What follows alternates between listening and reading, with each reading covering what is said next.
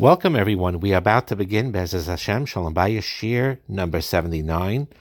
Email address shalombayis777 at gmail.com. Rav Zelik Pliskin, in his book on marriage, quotes Rav Avram Grodzinski in Toras Avram. He says that our attitude towards even the smallest degree of spiritual elevation should be similar to the happiness and excitement of someone who has found a hidden treasure. And that's sometimes hard for us, but we have we could train ourselves to feel that.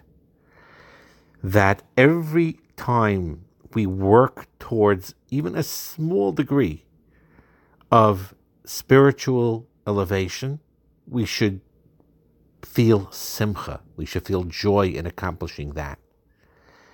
He brings down from the Sefer Hamaspik Lo'evdei Hashem, from the son of the Rambam, Rabbi Avram, that you should feel joy with every moment that you're aware of Hakadosh Baruch Hu. Every uh, time you, every minute you think about Hakadosh Baruch Hu, you should have simcha that you're thinking about Hakadosh Baruch Hu. The same applies with Chesed. Every time you perform chesed for somebody, you could feel a tremendous amount of joy by doing that chesed. That's with everybody. Said Vishar Shavoidi brings down that any favor that you do for somebody, you're being Mekayim, the mitzvah of Ahafta Lereyacha Kamaycha, even the smallest favor. With every act of chesed. How much more so for every chesed you do for your husband or for your wife, besides being Mekayim the etzem mitzvah of a hafta l'reacha kamoicha, you're actually making the yisoid, the foundation of your marriage, stronger and stronger with every single act of chesed that you do, no matter how small it may seem. And Chofetz Chaim brings down as an example if someone can't afford to buy clothing for himself, or I mean, if he can't afford to buy clothing for somebody, but you mekayim a mitzvah by helping this other person choose clothing. So, in other words, if um, you know, with girls, it's like that. You take a, a, a kala, uh, a, a, friend goes with a kala to pick out a dress for a Sheva Brachas that she needs to purchase it's a chesed you're doing for her. And every time you do any type of chesed for your husband or wife, it's a tremendous, tremendous schus for you, and it's building your marriage up. Every time you tell good news to your husband or wife, it's a chesed. Rav Zelik Pliskin brings this, this is from the Shalah. Every time you give your husband or wife change for a larger coin, they need change and you switch it for them. That's a chesed. Brings that from the Sefer Machne Yisrael. I think it's from the Chofetz Chaim. Every time you greet your husband or wife in a friendly manner with a smile is a chesed. Brings that from the Ksava Kabbalah, uh, Parshas Vayikra, Vayikra Perak uh, Yutes. Every time you daven for your husband or your wife, that is chesed. Brings down from the Sefer Eved Lamelech. Every time you forgive your uh, husband or wife for something, it's chesed. Brings down the Makar Me'am Lo'ez, Bereshis Chelik Aleph, page 404. Every time you warn your husband and wife about a potential harm or damage that they should be careful of, that's chesed brought down the Yisai Vishar Shavaida. Every time you cheer your husband or wife up when they need an emotional boost, when they're feeling down, that is an act of chesed. That's on the Sefer Avas Chesed. Every time you pick up an item from the floor to prevent it from getting damaged, it's a chesed. And every time a husband and wife tries to help each other, not to cause each other to work extra. That's also a chesed. The amount of chesed that a husband and wife can do for each other is limitless, mamish limitless. And if we learn to feel joy, to feel a simcha from doing that chesed, then your married life will be much more joyous, will be much more happy, will be much more at peace. Or like we said in the previous year, it'll be like a Shabbos, a one long Shabbos, a beautiful Shabbos. And it's very important to try to reach that level as much as you can. Um, a good time to do this is sometimes Friday afternoon when uh, the wife is very tired and you help them. Big, big chesed. And um, he brings down from a Chaim Friedlander, Zatzal, the punage of a yeshiva, he said that if you're going to do something anyway, you might as well do it with simcha. That's a tremendous eitzah in life too. That if you know you need to do something and you're required to do it and you're going to do it, something that could help your husband or wife, try to de- develop that habit of thinking, I'm happy to do it. And again, like we said many, many times, even internally, you don't feel right now particularly happy. You keep on saying it to internalize the message. Eventually, you'll get to feel it. Eventually, you'll get to feel it.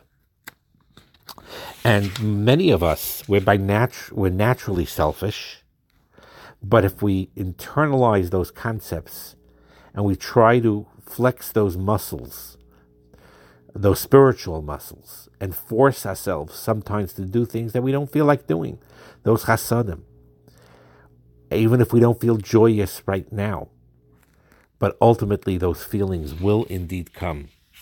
Those feelings that you will have by giving will come.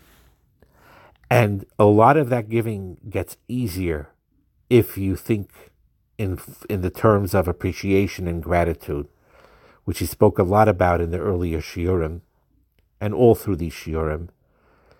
And um, like we said, there's a Moida'ani Ta'Kodesh Baruch Hu, that's the Moidani you say in the morning. And then there's a Moidani that Baruch Hashem, I have a wife, I have a husband. If anyone is sleeping in their bedroom and they wake up the next morning and across from them is their husband or their wife, they should know they're very fortunate from that very fact, something we don't often think about. And it's important to express that Akaras Taif. Even though the Teva is Mishiesh Leimana Raita Masayim. Someone wants, gets 100, he wants 200. Someone wants 200, he wants 400. That is indeed a Teva, to always want more than you have. And, um, and that's why sometimes it's natural to think, you know, uh, I want my wife to do, does this. I, I'm thankful, but I want her to do double I want my husband to do triple. And we have to sort of fight that mentality, learn to be mesameach bechelkenu, be happy with our lot, and show that hakaras hatayif.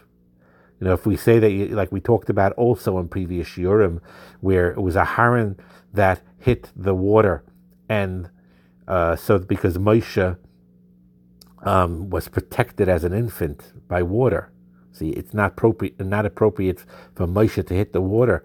And Rechaim Shlomo explained very often that water is inanimate, doesn't have free will.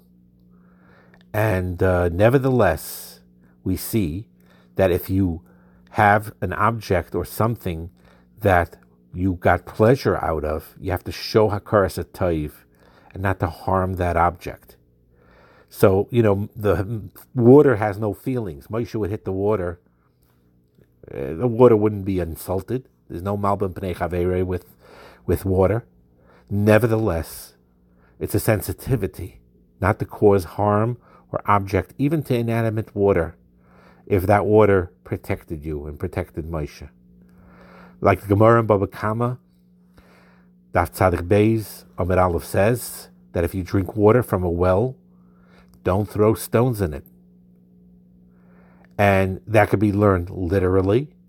Don't throw stones in a well that's giving you water.